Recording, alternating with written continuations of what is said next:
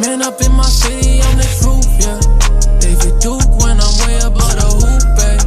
The Providence College Friars. Top for the crossover. The reverse. Oh, baby. The rush. The Big East. Edwards to inbound. Wide open. He got it to go. The rest of the college hoops Rozier world. setting the screen. Dunn twisting his way in. Basket counts and a This is the Providence Crier Podcast. With your host, a PC grad standing in at four feet tall. He is the Providence Crier himself, Mike Surette. Man up in my city on the yeah.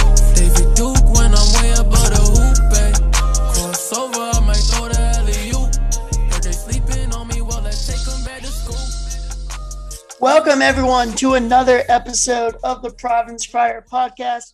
I'm your host, Mike Surette, the Providence Crier. Follow me on Twitter. That's at Providence Crier. Join with me uh, as he is every episode. We have BOC at BOC all day.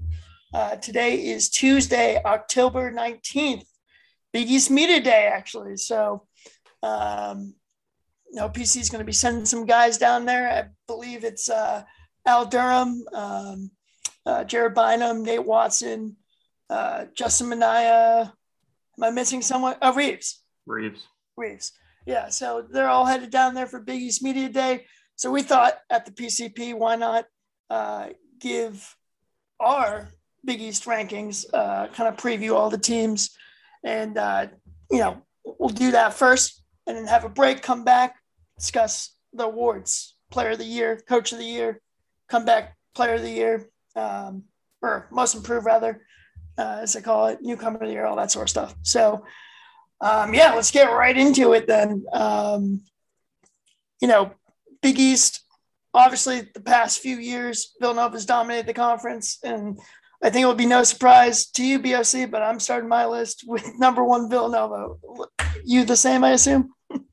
Yeah, I have the same. Villanova is just the uh, they're just a powerhouse. They have probably the most important thing. They're not only landing great talent, they're keeping the talent, and they have an amazing culture there. Um, so yeah, I have them at the top. Uh, I think they're a consensus, in my opinion. A cons- an AP poll came out. They're consensus top five to ten team nationally. Um, but what's interesting with them is they they don't necessarily have the star power uh, that you would associate or any pro players at this point, like where after at the end of this year you'll say, okay, that person's a lock for the first round. They don't have that. Um, so I think they're going to lean on their culture and continuity from last year to uh, stay atop the Big East. Yeah, I mean, with Villanova, though, if you think about it, like a lot of their NBA guys weren't NBA radar guys coming into the program. So, um, you know, one thing I, I think a lot of teams across the country could take a play out of uh, Jay Wright's playbook is winning gets you into the like into conversations for NBA drafts. Like, think about a guy like Donte DiVincenzo. Um, you know, he was a big recruit in, in the state of Delaware, but not really like an NBA prospect. And that Villanova team's loaded. They do their thing. He's in the NBA, you know. Um, you know, you, look at uh, Pat, Eric Paschall, um, another guy, Fordham transfer. Um, you know, took him a little time, and then he turns into an NBA guy. So, yeah, I mean, it's it's Villanova's culture that that matters and winning that matters. And at the end of the day, I think Jay Wright can easily sell guys on you do things the way I want you to do them, you'll be in the position that you want to be at the end of the season, like team wise and personal uh, wise. So, you know, you know, I, I think Villanova definitely going to be. They, they were ranked number four in the AP uh, poll that came out on Monday. Um, you know, w- with you know, you think PC took advantage of the extra grad year. I, I think Nova's probably the biggest team that took advantage of it with uh, Collin Gillespie coming back um, after getting hurt late last season, and then uh, Jermaine Samuels, uh, another guy. Um, you know, those are two pillars that you would want to have on any team, my opinion. Uh, the leadership from Gillespie, one, um, the versatility in playmaking. Uh, and Samuel's just another gamer. He's been he's just been through so many grinds over his career at Nova. So uh, it's hard to pick against them. But what I will say is interesting. You know, their front court is big question mark. Uh, usually you don't say that. Not that Nova has, you know, an always imposing front court, but they at least have someone there that that plans on you know getting some good publicity going into the thing.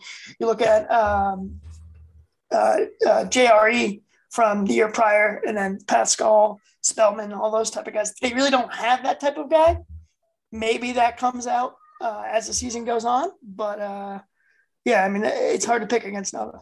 Yeah, I mean, I think I think everybody's talking about the pros of them running like a small ball five type offense where you slide in Samuels, who's all of six eight, six nine, to that small ball five, and there'll be a terror to guard uh, defensively because you know, like like Nova has all five guys on the court will be able to shoot it and stroke it from deep. So that's that's going to be um, a pain for all opposing teams. But on the other end, um, they don't have anybody that can guard some of the premier big men in the Big East. Are you going like as great as a hustle player and how tough Jermaine uh, ter- tough Jermaine Samuels is? He's not going to be able to guard Watson one on one in the post. He'll Watson will feed feast down there. Freemantle will even Kalkbrenner like big big men like that.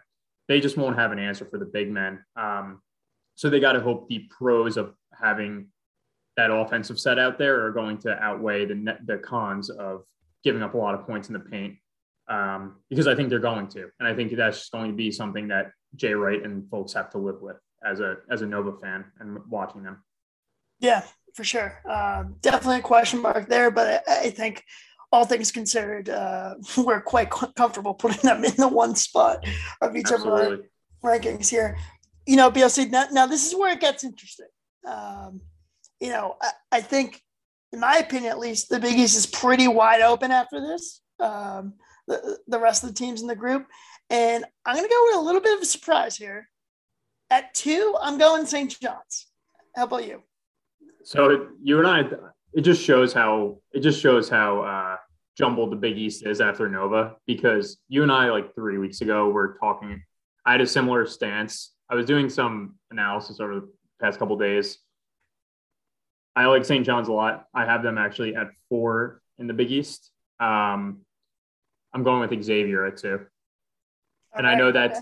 that is a shift from what we talked about, but a couple of reasons for that. Um, they have arguably the best duo in the Big East, I would say, with St. John's being the the threat there with uh, with Scruggs and Freemantle. Um, they also have a lot of players and talent returning, and they also have some transfers that are coming in. Um, Steele also you, you can't you can't downplay the fact that Steele knows his seat is a little bit warm. I don't think I don't think he's on the hot seat or anything, but I think they have expectations for this Xavier program, and they have a history of success and he quite candidly hasn't hasn't met that. So I think they have the pieces in place. They're always a tough. They're always a tough matchup. It's always a dogfight whenever you play them. I think they finally, uh, you know, they're going to make a push and maybe potentially even push Nova. But I have them at two. Yeah, um, you know, one thing about X, you know, the, their formula for success throughout the past like twenty some odd years is you know coach um, you know, very good coach. He moves on to a bigger program. The guy that fills in usually is on their bench already and becomes a coaching star. Uh, you know, you saw that with Sean Miller goes to Arizona. Chris Mack replaces him. He becomes stud. He goes to Louisville. Now we have uh, Travis Steele. And it's funny, like, I, I have this picture of, of Steele at Dana Gardens, that, that bar at Xavier. Um, you know, buying everyone shots and like man has he fallen from grace since then i feel like um, you know this is a xavier team that didn't make the tournament last year wouldn't have made it the year before had covid not canceled it um, so and you know they have a fan base that's used to su- sustained success so yeah i definitely think he his seat is warm i would go on and say he's on this hot seat like if they miss it again i don't see him returning. That's just me. They just have they have not only do they have a lot of players returning, like I loved Dwon Odom. last year. Yeah, I thought he was like a perfect fit for Xavier. They also have star power. Star power can be subjective with Scruggs and Freemantle, as I've mentioned. They also added some transfers in uh, Nunge from Iowa, who probably didn't get the recognition he deserves because of um, Garza. And, you know, also they add Jerome Hunter from Indiana. So they're doing something similar to what Providence did. And the nice thing that they have going for them is even if they didn't add some of those players, they do have two foundational pieces in Scruggs and Freemantle. So I'm high on them. Um, like I said, as of two or three weeks ago, I had them somewhere around four or five. So I think it's a testament to how wide open the Big East is going to be, especially in the middle. Right. So then let's bang out like a few more picks here because because uh and then we'll kind of talk about each team. But you know, I put the Johnnies at 2 mm-hmm. I go UConn at the three, and then Xavier at the four. So what does your three four look like? Uh almost identical. So UConn I have at the three, St. John's I have at the four. Gotcha. All right. So then I, I guess let's get into um, each of those teams. Then you got UConn. They opened up uh, one of two Big East teams to be ranked in the first poll. They're sitting at number 24. Um, obviously, last season, big expectations coming back to the Big East.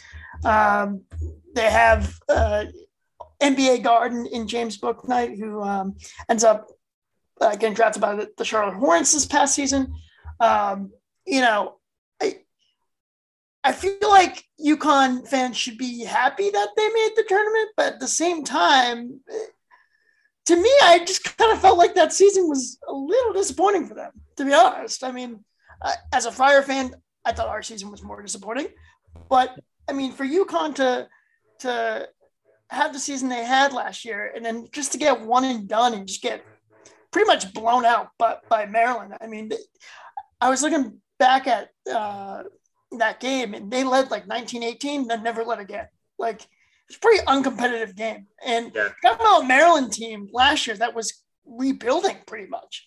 Um, granted that they have plenty of talent. I'm not going to discredit that, but I mean, kind of a flub for UConn, uh, to be honest, in the tournament. Yeah, I.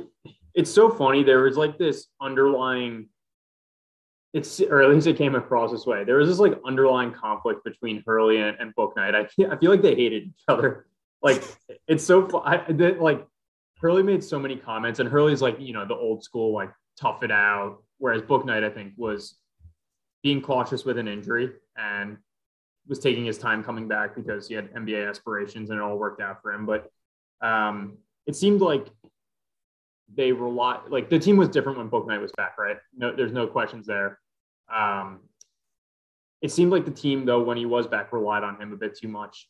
And I think Hurley might like having um, not having one not having one alpha on the team and everybody contributing equally, and people that are more buying into his culture. Um, so I think I think UConn's going to be probably probably the best team defensively in the Big East. Um, but where is their scoring going to come from? That's like that's going to be the question. So you talk about like it'll probably be preseason Nova one, UConn two, if I had to guess. The teams couldn't be any more different.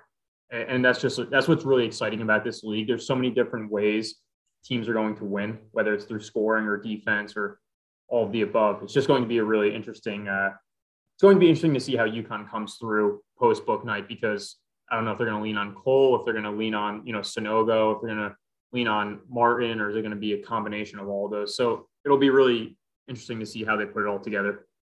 Yeah, I mean, the interesting thing about UConn for this season um, is, you know, in the past when they've went on their NCAA tournament runs and uh, won national titles, they were based heavily on guard play. Um, you know, Kemba Walker, uh, Napier, um, Boatright, uh, you know, those guys were the leaders on those championship teams. And last year they have a guy in Bouknight. He gets hurt a bunch. Um, and, you know, I was reading that like, oh, UConn knows what it's like to play without Bouknight. They had to do it for eight games. Like, I think that's a bunch of crap. Uh, first of all, yeah, they did that. What was their their record? Wasn't that great without Bouknight, right? Yeah, I don't think it was all. I think I don't think it was all that great. Like I remember they started out hot, at the start of the season. Then I think Bouknight got hurt. They fell off a little bit, and then they came on strong, stronger. I mean, he was out in the first matchup between PC and, and UConn last year, and Providence won that one. Right? Yeah, I'm getting that Yeah. right. And then he came then- back for the UConn. then he came back Yeah. and- oh, yeah. and UConn absolutely boat raced us. Yeah. So, so my thing is like, you know, I think the front court's very talented. Um, Isaiah Wiley returning for, I believe, his fifth year. Um, Adama Sanogo, you know, a highly touted um, recruiting prospect, came on late last year. Um, you know, became their starter, and you know, I, I think he's a very talented player as well. Um, and then you look off the bench, Tyler Polley, uh, Akok, Akok. Um, there's a team with a pretty loaded front court, to be honest. And then you look at the guards, and my thing is like, I, feel like Cole and Martin each had like a big game or two when Bouknight was gone, but that's it. And it's like I don't know, I don't know how confident you can be in in, the, in those guards, to be honest with you. So I'm I, I feel a little bit different than you about Martin. I think Martin's gonna absolutely blow up this year. I think he's going to be like a very poor man's like Obi Toppin. Okay, all right. Uh, I'm I, I'm I I I I like his game a lot, and I think he's going to come on in a big way. I like his game too, but he's kind of like a, you know, a different type guard in the sense that he's a guy that rebounds well. Um, you know, for a guard, he gets offensive rebounds and then, you know, scores by putting it back back in the hoop. You know, I I just don't know if he has that game to take a guy one on one, break him down, get his own shot. You know, it, th- that's where I question with Martin, and then with Cole, it's like Cole was a scorer at uh, uh where was he at before? Um, Was it Howard, right? Was it, was it Howard? yeah, I think it was. Howard. Yeah, yeah.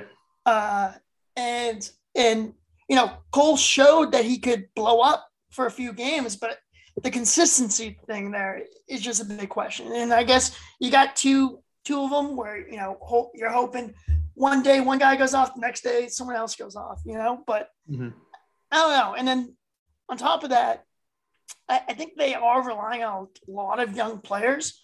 Um, you know, you look at projected rosters, you got Andre Jackson in there.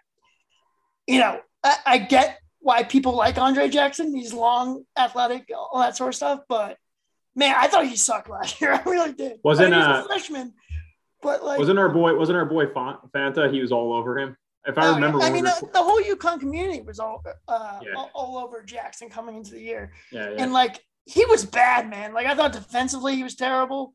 Um, I mean, I and I get a lot of that is being a freshman, freshman mistakes, but like, did you just expect him to blow up this year? Mm, I don't know. Uh, so, I mean, I I put UConn at three, so it's not like I'm I'm trying to bash them completely. I I just think they have a balanced team, Mhm. but is that the UConn type team that will lead them to the success that they expect? That's my question. I think where Villanova is going to win by just outscoring a lot of teams. I think UConn's going to win a lot by just beating up on teams, bullying them, and winning those like low scoring affairs. I, and it, it's like it's it's a game where you're going to walk out of that game and be like, God, I, I don't want to play them again. It's like a bad, you know, it's it's going to be tough playing them. Well, December 18th is the first matchup uh, at at Gampel, or not at Gampel, rather, at the XL Center uh, in Hartford. Yep. On making the trip to that one once Yep. uh, UConn releases the single game tickets. Uh, I'm still waiting on that. Uh, Exactly. so then l- let's talk St. John's then. Uh, I put them at two. You have them at four. Yep. Um, so here's my thing. I and this is what happened to me last year when it came to Providence, but the idea of a guard big man duo is just so tantalizing to me that I just can't resist, and I got to put them really high. Uh, although, granted, um, Champagnie played a lot of the four and the five last year, and he got abused. Like St. John's interior Yeah. defense was so bad, and it's actually kind of funny because you know a lot of times when these guys go through the, the draft process, right, and get, ga- gather that feedback now, a lot of the times, like maybe they're focusing on that too much and it hurts your team. But in this case, I think it's going to be the opposite because NBA scouts are telling Champagnie, yeah, you're not a big man. Like, why are you playing down low?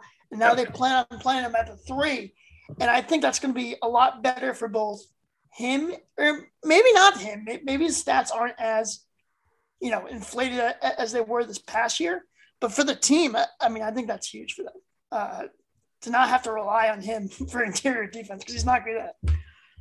Yeah, so I, I, um, the big question for me with St. John's is they have two top 10 players in the Big East and Posh Alexander and Champagnie.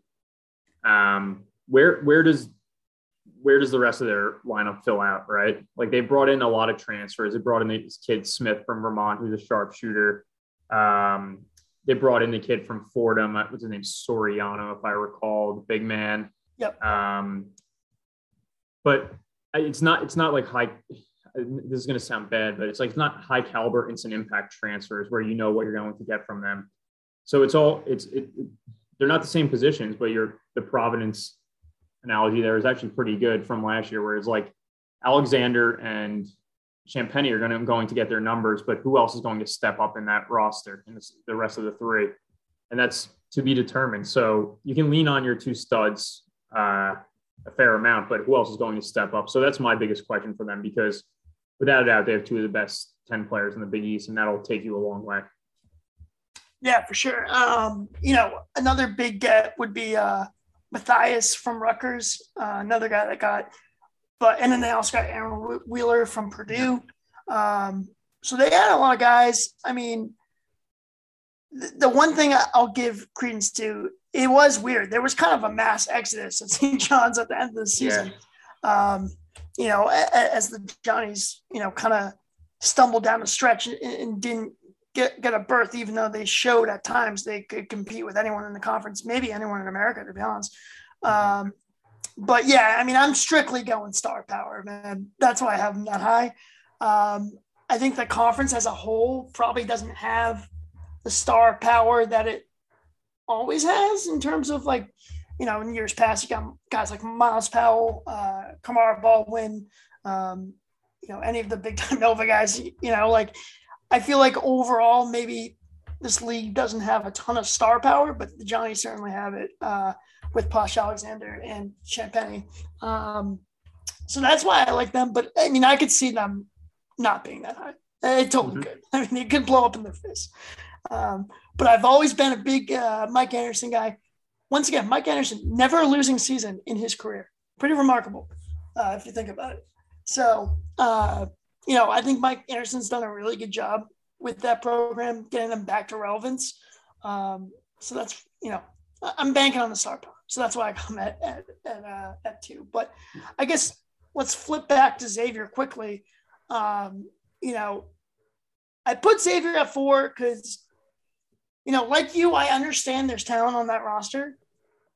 But my thing is like these guys have been here and like what have they done? Like Paul Scruggs, talented player, but like what has he done at, at Xavier to make you think like he can carry them uh, you know, for a tournament run? Granted, they're not really going to have to rely on him as like a star star player. They got other guys, Freemantle. Uh, I mean, their backcourt's really good. think about Kunkel's still there. Um, Tandy, who was a stud as a freshman, and he just had a weird year last year. Yeah, got in the doghouse, never really got out. Uh, Odom, Johnson, they just have a lot the, of. The guy that hit the winner against us. Uh, Colby Jones. Yes. Um, said, and, I, I, heard uh, I heard yeah. he's I heard he's blowing up. I forget what podcast I was listening to. I heard he is blowing up and he's going to be the next good one at Xavier. So um, maybe maybe I'm too bullish on them, but I think I think anywhere in the two to four range is good for them. Yeah. Um, you know, back on Nunge, I, I think Nunge's a great guy. Uh, I watched the Hawkeyes a ton last year. I was a big Garza guy. And Nunge was a stud. Uh, you know, knew his role, played it well. Um, you know, big man off the bench, could can stretch out from three. I mean, anytime you can add a seven footer that played in the Big Ten, I, I think that's going to be a good thing. Uh, so, you know, I, I know Xavier has the talent, but the reason why I hold them at four is just because, you know, back to that Travis Steele thing. Like, what has he done with the teams that he's had? So uh, we'll have to see. But uh, all right, let, let, let's go to, you know, coming towards the middle here. Number five, we got, Providence. I got Providence as well. Okay. All right, we're not that far. We're not that far off. All right. We're not. Uh, so, you know, I, I said earlier, I'm done with, you know, putting expectations on this team. Um, and to be honest, maybe I have them lower than five if, uh, if I didn't get some of the uh, intel that occurred in the black and white scrimmage over the weekend, but uh, we'll, have to see. But like, you know, for PC, I, I think they got a veteran group. Um, I think Durham and Minaya being added to the team should only help them defensively. I think a year outside of COVID, again, not an excuse, but I do think with more time in the gym together defensively, they're going to be a much, much better team. And I think that's what's going to help them get back to being a tournament quality program, or, or at least back in the bubble conversation, right? Um, you know, I, I don't think many teams are going to be able to contain Nate Watson in this conference. Uh, you look around, the big men, you know, just not that many in the year of the big. The Big East really doesn't have many good big men, except for Nate Watson, of course. Uh, and I mean that, that that's a little bit of an overstatement, but for the most part, you look Watson should be able to have a big, big season uh, and probably make uh, you know first team all Big East, which I expect him to be um, once Big East Media Day gets rolling on Tuesday. So, um, you know, we'll have to see.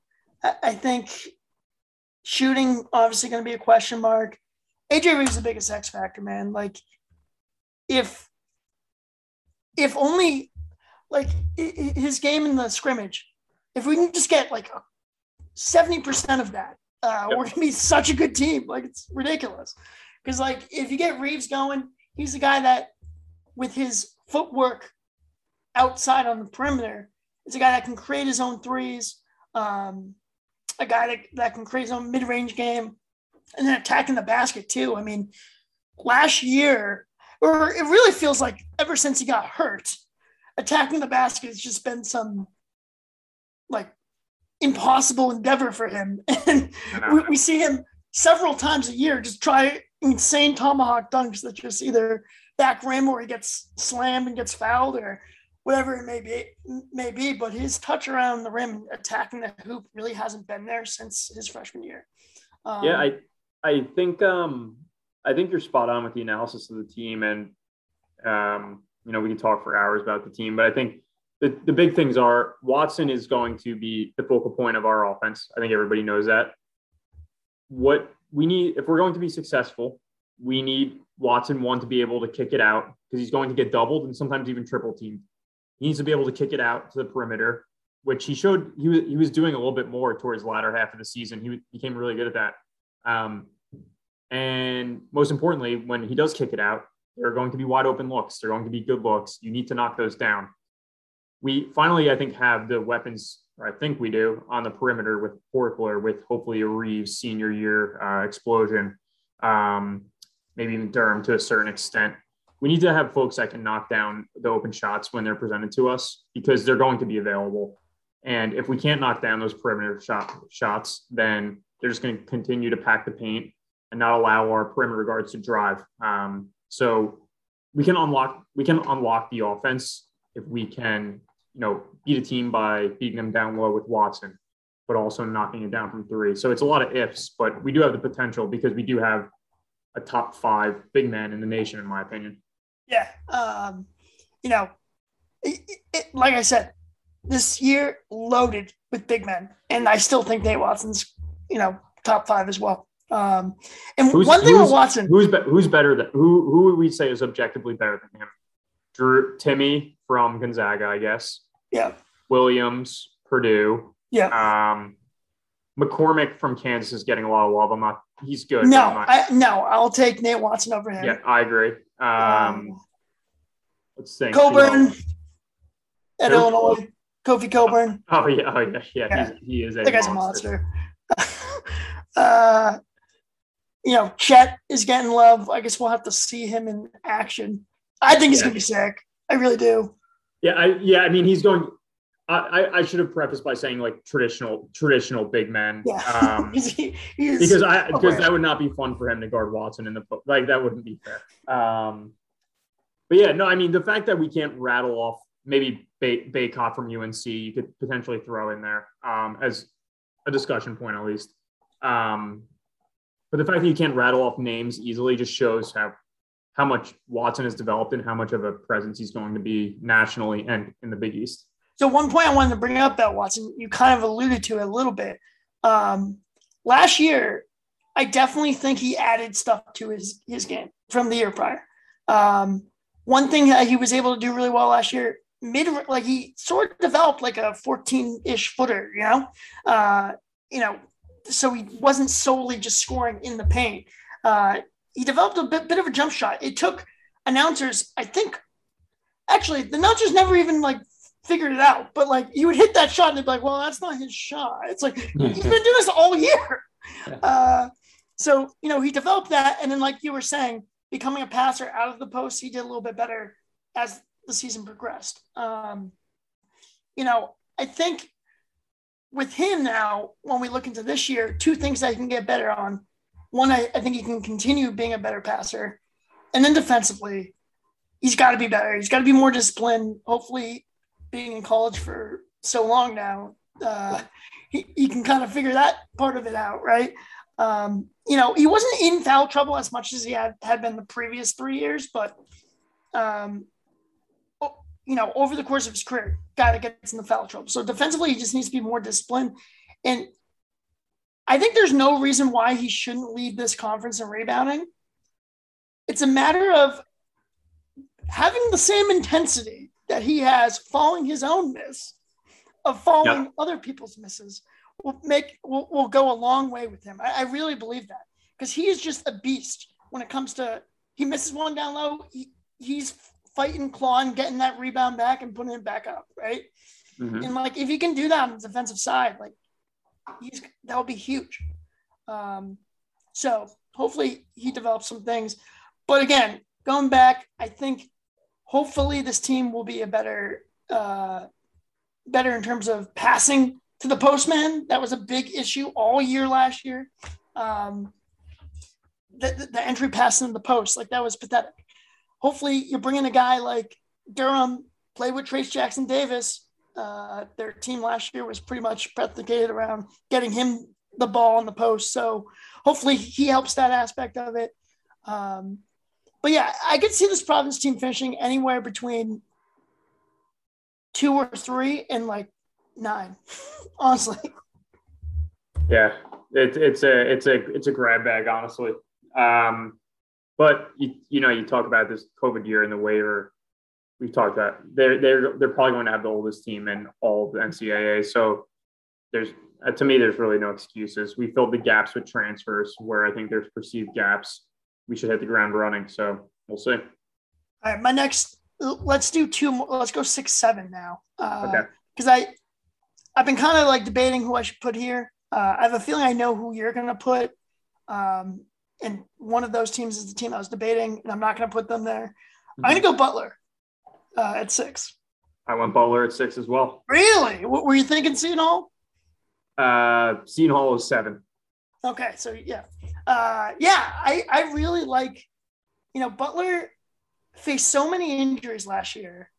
Um, they really dealt with a lot, and Jordan still got those guys to compete. And like they, I believe they beat Nova last year at Hinkle, um, and you know they, they weren't a great team, but you could just so slowly see it develop with them as the year progressed.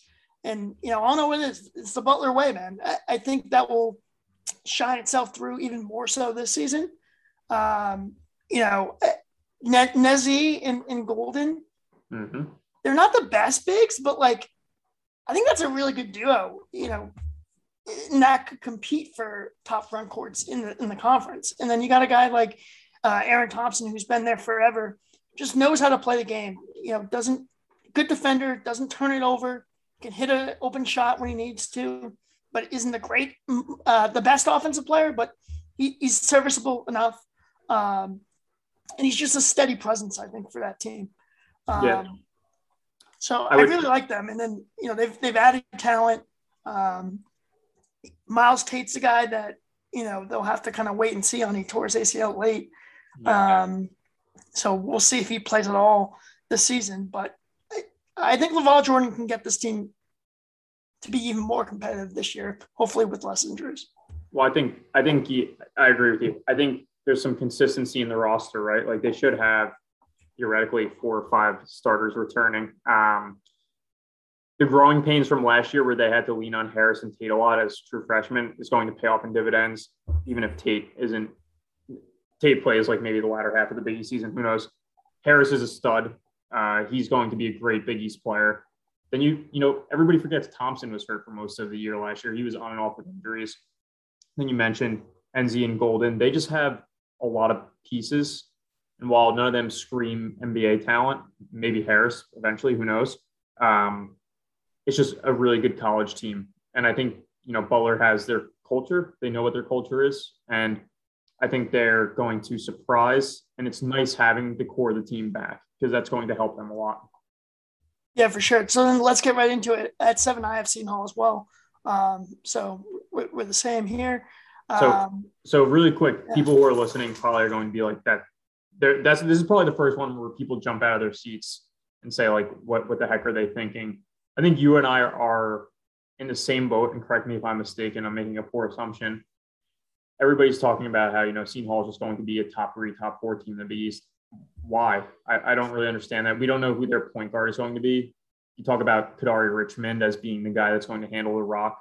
Why is that? Like he's a six five combo guard. Maybe I'm just going to be wrong. He's going to be a stud and handle the rock from day one. We haven't seen it. He transferred from Syracuse.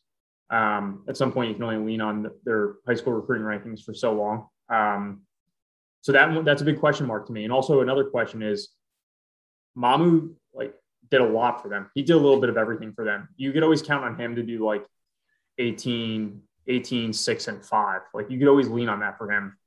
Um, you you don't have that anymore. So I think Rhoden's going to make a pretty significant leap. And um, who's the guy that's returning as a fifth or sixth year? Myles uh, yeah. Cale. Yeah. So he'll be he'll be another strong player, and then they have the big again. Um, I what's his name? Uh, I uh, Obiagu. Obiagu. they still Yeah. have him. Yeah, yeah. Well, they I know they added Alexis Yetna uh, from USF, who I actually kind of like. Um, but yeah, I mean, my so one, I do want to apologize to the Seton Hall fans. Uh, I believe on the last pod I said their best player is going to be a transfer. Totally forgot about Jared Rhoden. Um, Yeah. stud player, but here's the thing with J- Jared Rhoden, very good complementary player.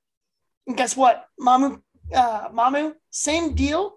But the, the thing that's kind of separates him from a Jared Rhoden is he's a guy that can pass, right? Never really seen that from Jared Rhoden. Um, so I think Mamu, while a complimentary piece, having to play star player for C- uh, Hall last year, he could do a little bit more and impact in different ways that Rhoden cannot. And that team didn't make the tournament either last year. So, uh, I, yeah, I, I just I don't see all the hype with them. They do have that uh, Jermaine Harris, I believe. Jermaine Harris. He transferred from what American or something like that. Yes, yes. Uh, And he's a score. He's a scorer, right? But like you see all the time, score guys who are averaging like 15 to 25. I'm just throwing out a range there from a lower level, come up to the Big East, and it's you know it's a transition period. It's just a the Big East is a monster. Um, and you know, Kadary Richmond isn't transferring as like an upperclassman. He's still young, so they may they may be there towards the end of the year. I think Willard's a fantastic coach, but I think there are a lot of question marks. And you know, I, I I just think there's a lot of question marks for them to be like a consensus top three or top four team in the Big East, which is where a lot of national pundits are putting them. So who knows? Maybe maybe we're both wrong, but I, I was surprised. I was surprised that you had them as low as I did as well at seven. Um, so it's Jamir Harris. Jermaine Harris is Jamir. the kid at URI. Remember the Oh, okay, that was that was not very good. Uh, yeah, so Jamir Harris, yeah, I agree with you. The one thing going for him is he um he, he did have that one year in the system, right? Didn't get to play, but had that one development year. Um, so hopefully that helps him. But I mean, with Jared Bynum last year, you saw it. Uh, he had that year, and it really didn't help him. Granted, there were injuries, but uh, but yeah, I, I just think it's a question mark. And then another thing, Bryce Aiken, the Harvard kid, says he's 100 percent healthy. I'll believe it when I see it. this guy has battled injuries his entire career and could not stay on the court for Hall at all last year. So I, I don't, I'm not going to expect much from him, to be honest, until I actually see it on the court. Um, so we'll see. I mean, Kevin Willard could probably make us look pretty dumb in a couple months, but whatever. I, I think there's too many questions uh, uh, from Seton Hall as well. So, yep. I got him at seven. Number eight, uh, I went with the Creighton Blue Jays. Yeah, you and I are simpatico, my friend. Same thing.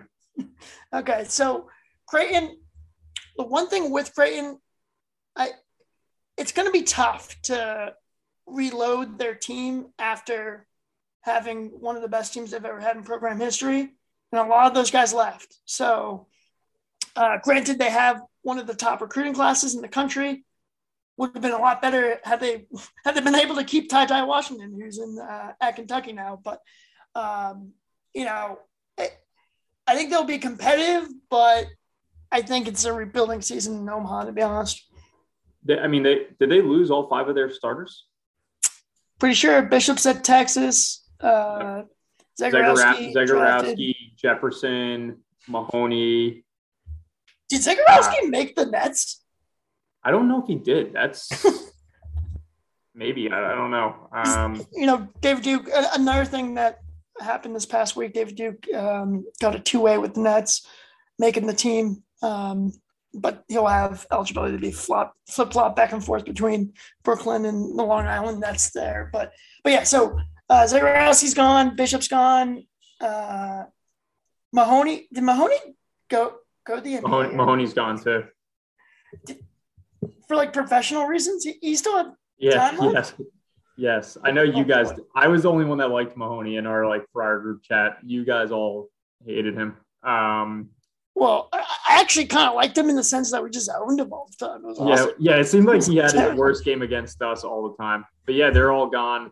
Um, so I mean, they're they're just replacing a ton of ton of talent, and they do have, like you said, they they've brought in strong recruiting classes. Like they, you uh, you mentioned the guy uh, Washington but they replaced him with Trey Alexander, who's a stud in his own right. Um, yeah. And they also have uh, Mike Miller's son, so you know he's. I mean, he that's just like a perfect fit for the. He's got to be able to shoot, right? Yeah. Yeah, they got Nem Nembhard. Um, yeah, so they'll just be. The, it, it, they'll be a team like the Creighton team is going to be two years from now when they're going to have the next great, great Creighton team, in my opinion. Um, but this year will be a quote unquote rebuilding team. But who knows? but who knows with McDermott, his system, he just turns out great offensive output. Yeah. Um, yeah. I, you know, I just think they have, they're too young. Um, and McDermott's kind of in an, an interesting spot here. Um, you know, obviously. Why do you, had, why do you say, why do you say that, Mike? I think you know why I say that because he, he had the, the post game comments that, um, you know, kind of put the team in a really rough spot luckily for their draw, and people will say, "Oh, well, like Ohio, like they're a good team, and Stanford was no easy um, team either." But I, I just think, like, you know, why, like, he's got to kind of build up a lot of trust again. I think, and I think if the season starts to go bad for him, I, I like McDermott, but his time could be numbered in grade. Believe it or not, that's my opinion. Yep. I mean, it's it's uh it's not a bad opinion. I think it's a pretty valid opinion. Um. All right. So then, rounding up the bottom, then, uh, da, da, da. Who, who you got next? I have Georgetown. I also have Georgetown. so, uh, you know, Georgetown, they had their great run last year of uh, how how awesome was how awesome was that? By the way, that was so great. That's why the Big East tournament's the best. Yeah, no, for real. That, that was a great moment. Um, you know, to see Patrick Ewing you know, I got chills when he came back and like they played St. John's in like the first round of the Big East tournament, like a few years ago. I think it was like year one. It was him versus Mullins. Like that stuff is awesome. Uh, Yep. And to see Ewing, everything that Ewing's dealt with as a coach has been tough, man. Like guys leaving the program left and right. He just can never seem to catch a break, and that's already happening again with with Tre King, who didn't meet the standards of Georgetown University, so he's no longer on the team. I Uh, don't, I don't know if it's a um, it's probably a combination of I don't know if it's a Ewing thing or if it's a Georgetown thing because he just they just can't keep players there. It's crazy. no, And it's like year like year out. I'd be- Wahab was was and then Wahab too. too. Wahab too. Wahab too. I like I like we have a good buddy who's a Maryland alum, and I just can't for the life of me understand why anybody would transfer as a big man, a traditional big man, playing under Ewing. Like that to me, that is a perfect fit. So something's off there. I don't get it. Like who? Why the heck would you leave Georgetown and try and replicate what what what like Diamond Stone did at Maryland? Like, you, what's going on here? I don't I don't understand. I don't under.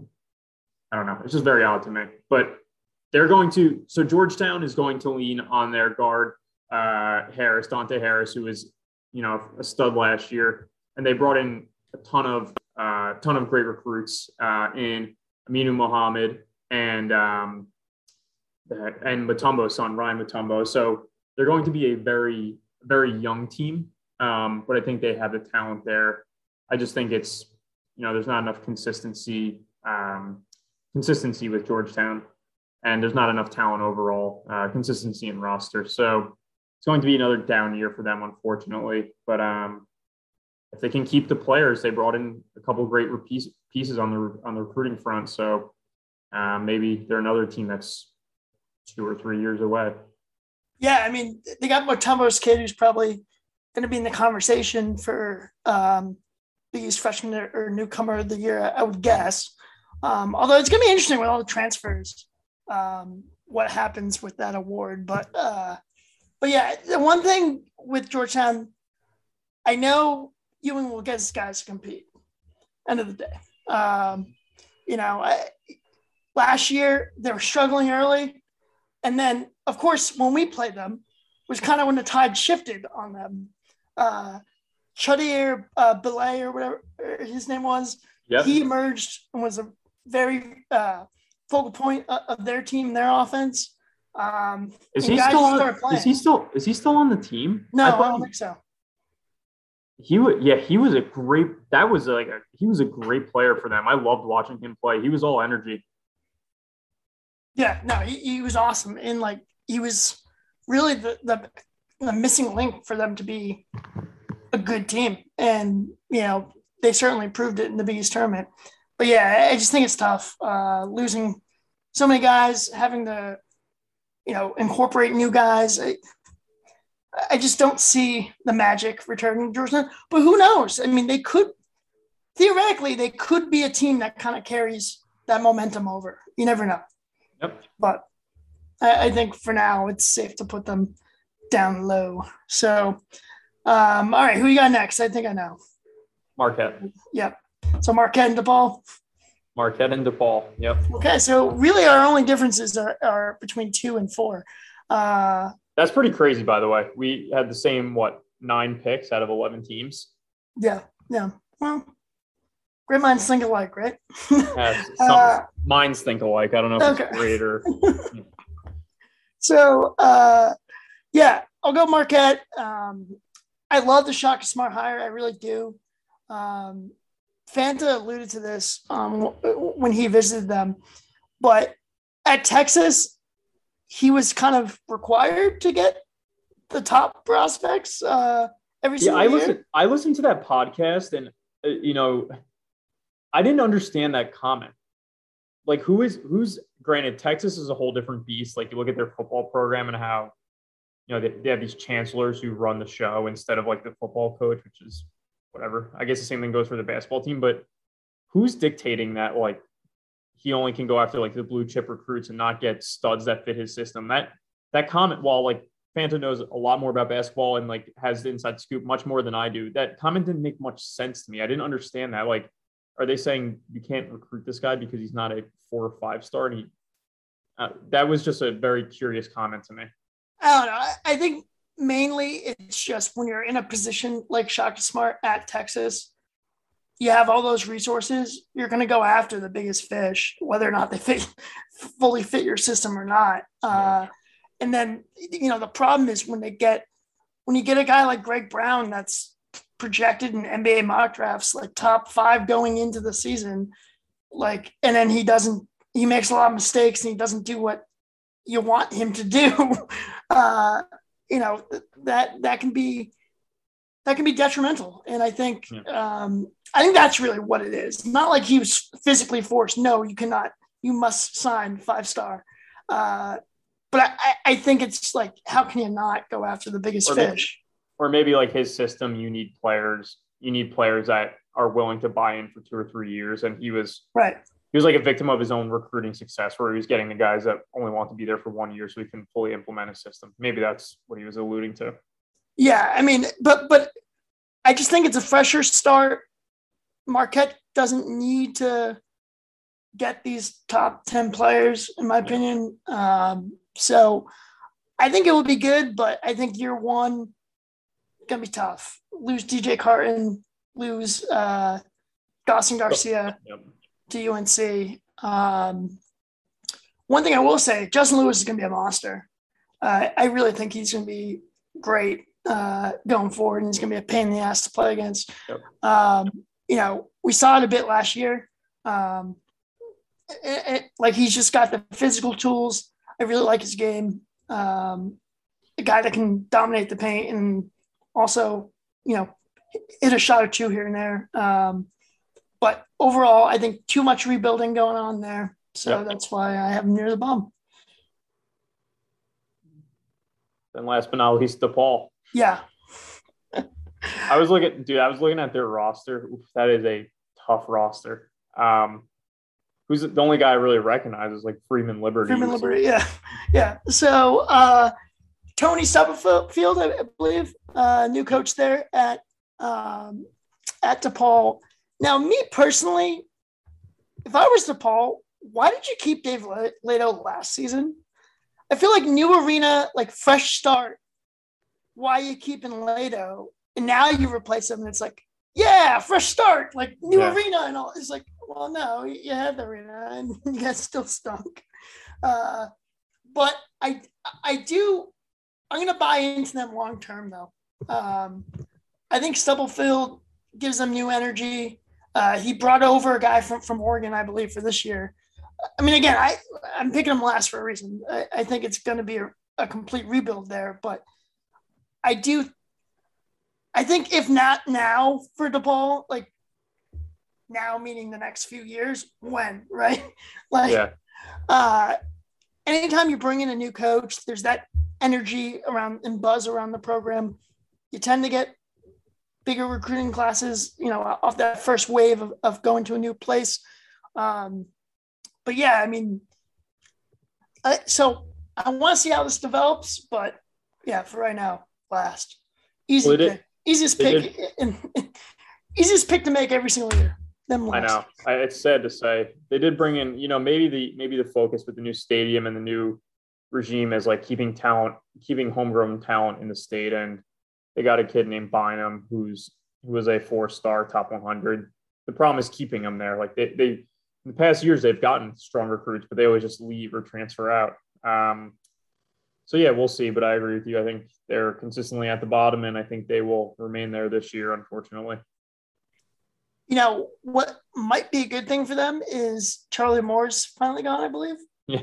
And I mean, talk about a guy that just he was able to put up numbers, but talk about like a volume score and like his numbers were purely inflated on just taking the most shots on the team. Uh, it wasn't a very efficient player, Mm-hmm. Um, so it'll be interesting to see what they are w- without him. But um, yeah, I think DePaul, uh, although who knows, maybe they go out in non conference and, and we bring back hashtag rank DePaul like we did a yeah. few years ago.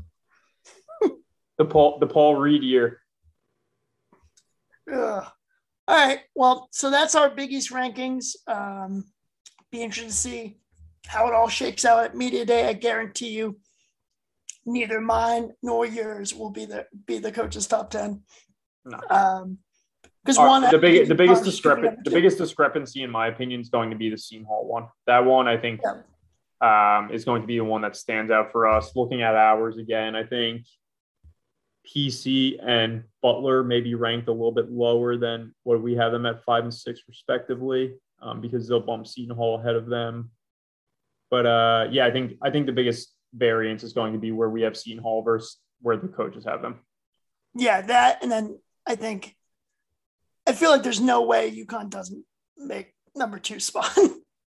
Yeah, just by name and brand recognition and having them back. I can it's kind them. of annoying because like they returned last year, but with COVID and no fans, it's like now this year it's like oh now they're back. yeah.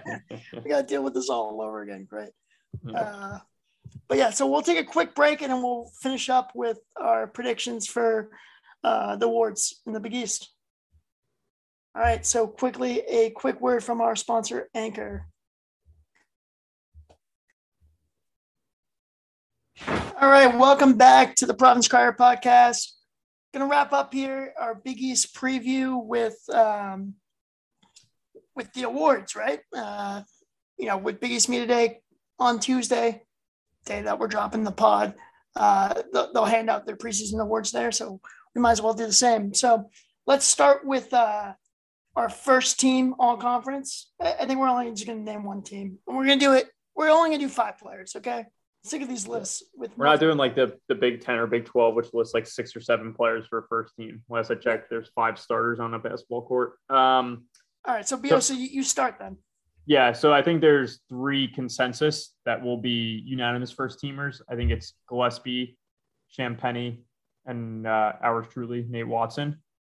Um, the four and five spots are where I had a lot of trouble. I think they'll give it to Scruggs because he's an upperclassman and he, he has produced and he's going to be with Freemantle the face of the team for Xavier. Then the fifth spot I had a lot of trouble with. So the fifth spot I was going between Jared Rhoden, Freemantle, and uh, Tyrese Martin, showing my affinity for him. I'm going to go with uh, Rhoden. So my team is Gillespie, Watson, Champagnie, Scruggs, Rhoden.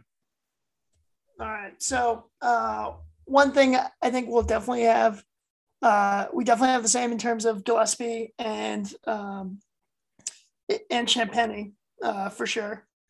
Um, you know, with Gillespie, I think he can have that type of season. That's like the remember the Brunson year. He he won National Player of the Year. Yeah. Uh, I mean, this is kind of giving away who I think is going to be Big East Player of the Year, but I think uh, Gillespie can have that type of season where, you know, Nova's very successful and his numbers may not blow you out of the water, but everything that he brings to the table, he's going to warrant that National Player of the Year. Uh, at least he'll be in the running for it, in my opinion. Um, I'm going Champagnie. I'm going to go Champagnie's teammate, Posh Alexander. I'm going to put him in there. Okay. uh, yep. Big East freshman of the year last year. Um, you know, very talented in in, in open court. Um, and again, I had the Giants as two. So if they're going to do that, those two guys are going to have to be studs. So I'll have Champagnie uh, and Posh to go with Gillespie. Then obviously Yeah, I'm going go. to pick Nate Watson. Yep. I'll pick Nate Watson. Um, because I, I feel like for me, you got to have a center. Like I, I know a lot of people are like going, let's just pick the five best players. Yeah. No, you got it's got to be like a basketball team. So uh, I'm putting Nate Watson again. Obviously, we're both very uh, very high on, on Watson to have a big year. Um, so I'll put in Watson, and then kind of like debating who to go with between Samuels and Rhoden. I think I'll go Rhoden as well, just because he has the opportunity. Yep. Um, you know, he's going to be looked at as the star player at Seton Hall.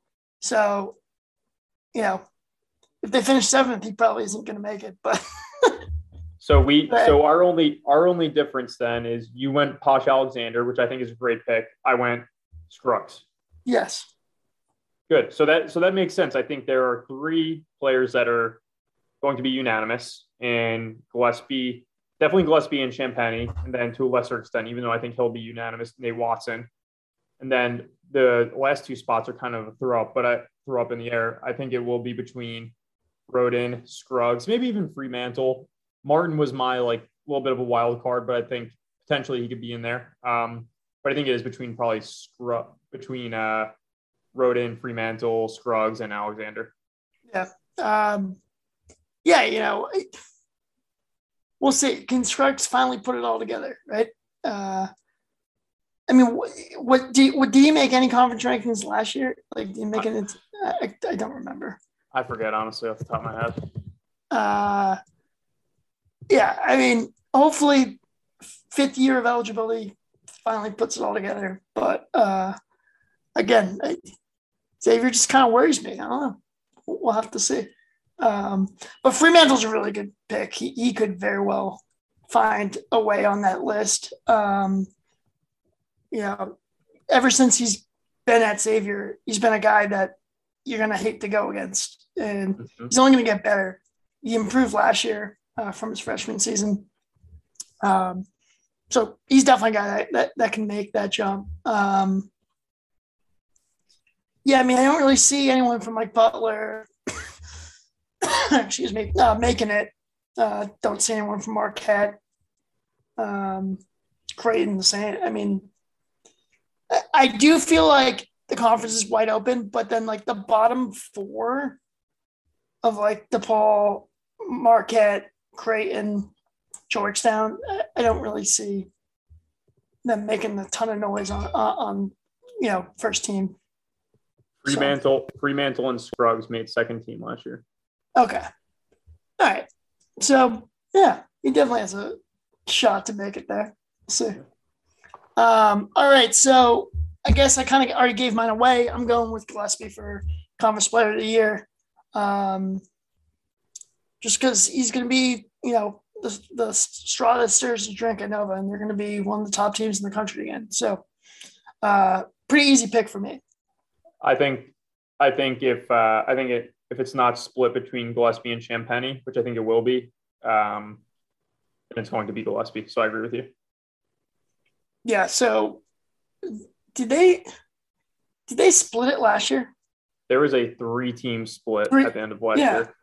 Or a three player split, I'm sorry. It was Mamu, Gillespie, and Zegarowski. I forget actually. Uh, who the heck was it? No, I think you're right. I think you know it. Yeah. Um, yeah, I mean, yeah, I, again, it just goes back to Gillespie's leadership. Um, you know, going to be a guy that hits shots when he needs to hit shots, uh, not turn the ball over. Um, you know, and just be that leader for them. So that's who I'm going with. Uh, coach of the year. Who, who do you like? Uh, I I like Butler's coach, coach of the year, Jordan. Okay. Um, I think he is going to surprise a lot of teams. I think they could, even though I had them what at six, I think they could potentially even finish higher. They have continuity. I'm a big fan of continuity, and they have it in spades. So that's my pick. All right, so I'm going to go with uh, Mike Anderson. Did he win it last year? I don't recall, honestly, but you are very bullish on St. John's this year. Mike. I friend. am. I'm telling you, I'm just a sucker for the guard guard forward duo. What can I say? Yeah. Um, but yeah, I mean, if I'm going to pick them second, I think Mike Anderson will be right there for Coach of the Year. So, um, dark horse Cooley. Who knows? Who knows? Who knows? And I hope for his sake he is, man, because the the fans are going to be restless if we don't uh we don't come out of the gates hot if we don't perform well. Um. All right. So then, are we don't doing do most, defensive player of the year? Yeah. We what we could do defensive player of the year. I'm just gonna go chalk and say uh, Whaley from UConn. I love I love okay. his game. He won it what he won it last year, right? Yeah, I, I think so. Uh, yeah. Um, I'll go with your boy Freeman. Interesting. I you don't think he's a good defender? Uh, I think I think Watson takes him to work and he gets away with he gets away with like the JRE where like he's a little bit of a dirty player, but he gets away with it. Um, we'll see. I I think Whaley will run away with it. I think he'll average like two and a half blocks a game. I, I just feel like with defensive, like I don't know. Or, or you know, obvi- we're missing Posh Alexander too. He could just run away with it. He's a pest. Yeah, yeah, he's he's gets a ton of steals. Uh, I mean, I, I think unfortunately for him, he's probably too small to win it. Yeah, I don't know if the word sizist or not, but uh, I just feel like the rebounding probably won't be there. Obviously, block shots probably won't be there. But eh, with defensive player here, I just think it's kind of kind of have to just wait and see, right? yeah, we all, it's tough- we all thought to Duke would be a stud last year on defense, and he wasn't. So there you go. I think I think for most improved player of the year, we're gonna have the same person. Um, mine's Justin Lewis Marquette. Damn it. Yep. I could see him. I could see him being the this, the focal point of their entire offense, and I think I could see him even sneaking into second team all second team all Big East. I think he is a stud. I love the way he played last year. He played with an aggressiveness and intensity that Marquette truly lacks or lacked under Wojo. I think he is going to be a culture culture and tone setter for their team. So I'm very very bullish on the kid uh, from the DMV area. Yep. Um, I'm just gonna I'm gonna go with him too because again you're talking about opportunity. Uh, plenty of minutes available for him. Um, he's gonna anchor that front court. Uh, so, I, but I do think two PC guys could make a run at this thing too with Reeves and Bynum. Uh, Yeah, I would say I would say more so Reeves, but um, because I think Bynum, even if he has an exponentially better year than last year, he's probably not going to put up like crazy stats. Yeah. Reeves, Reeves, if he goes, if he improves, he's going to pr- improve in a massive way in his points per game, which is what everybody looks at. yeah. Like, so And- um, and then and, another he- and he's just a spot, Tandy. flashier. He's a flashier player too. Tandy's another guy that could maybe do that after having that weird season last year. Akok, Uh, Akok, a cook. Yep. Uh, come back from injury, torn Achilles um, that he suffered over a year ago now, uh, year and a half, really. Um, it'll be interesting to see him play. Yeah, he was. You know, we wanted him. We wanted him badly, and he was a was he, he was a five star, right? Yeah, I think so. Yeah. So there, you know, there, he's a very unique player. He can, you know, he's a big man who can block shots, but also stroke it from deep, and that's that's a uh, nice Swiss Army knife they have there. He just needs to stay healthy and trust his body, which is just as much a mental thing as it is a physical thing. Yeah. So, um, okay. So then, freshman of the year. Yeah, we'll close it with freshman of the year, and I think this is more so just based off opportunity. So inflated numbers because you're probably starting for a not not so great team. Um, so I was between two Creighton players and Trey Alexander and Nembhard, and then one Georgetown player and Aminu Mohammed, who was a stud. He was a gem pickup for them. I went with Mohammed because I think he's going to start day one, and even in losses, he'll I think he'll end up putting up like 12 to 15 a game. Yeah. Um, I'll go with Nembhard. Uh, just because, you know, you got the Creighton kind of has now, I- would say, like a culture established in terms of league guard with Zegarowski. Um, Nembhard's a kid that whose brother played for a lot of a lot of different programs, Florida, Gonzaga, uh, but a guy that's played high level basketball. So I, I think that helps him. Um, you know, this is a conference to me for the most part that freshmen aren't super super impactful. I mean, granted, uh, Posh Alexander won it last year, and he certainly was impactful for the Johnnies. But I, I think it is tough for freshmen uh, to make it. And with, again, I'll kind of reiterate going back to the newcomer of the year thing. It'll be interesting to see how they deal with that. Uh, yeah, yeah. whether or not they will include a transfer. And you think about some transfers that can maybe uh, make that, you know, you look at Marcel. Um, Sure. so, you know, Marcel, uh, who knows, maybe Al Durham. Um, so it'll be interesting to see where they, they go with that. But I'll, st- I'll be true to the original award as freshman of the year and go Yep. Nembhard. All right. So that wraps it up. Um, you know, call call it a week here. Big East media day, going to be fun and exciting like it always is. Uh, I don't know. I feel like PC doesn't have anyone that's gonna. Well, maybe Watson can make a, a couple uh, uh, memorable like uh, viral clips like Luwane Pipkins did when uh That was awesome. when, he chirped Mac McClung. That, like, I rem- I remember that, and that was that's when I like that's when I bought into Pipkins, and it took him a while, but he came around, and uh, only COVID didn't rob us of that run at the end of the year. I know it sucks, but uh, yeah, um, obviously plan to come through through media day. Uh, PC's got their first scrimmage against Stonehill on Saturday. I plan on going, so I'll give us some intel on our next episode, and then on top of that, uh, I think John Fanta, after Big East Media Day is, is done and he gets a little breather, said he'd come on the pod uh, to do another episode with us like he did last year. So that'd be a lot of fun. But until that, uh, until then, have a good one. Thanks, guys. Man up in my city, I'm the truth, yeah. David Duke when I'm way above the hoop, babe. Crossover, I might throw the me, well, let's take them back to school. PC, you know we on go, ayy. Feel like AJ Reeves when I'm off that pick and roll, ayy. Fall down, bounce back like Emmitt Holt, ayy. I'm the alpha dog, Diallo. They was sleeping on me, that's what made me a savage. Anything we bump into, we gon' let them have it, yeah. They don't want no static, we at the top just like the attic. This year we taking over March Madness. Man up in my city, I'm the truth, yeah. David Duke when I'm way above the hoop, babe. Crossover, I might throw the alley oop. Heard they sleeping on me, well, let's take them back to school. Man up in my city,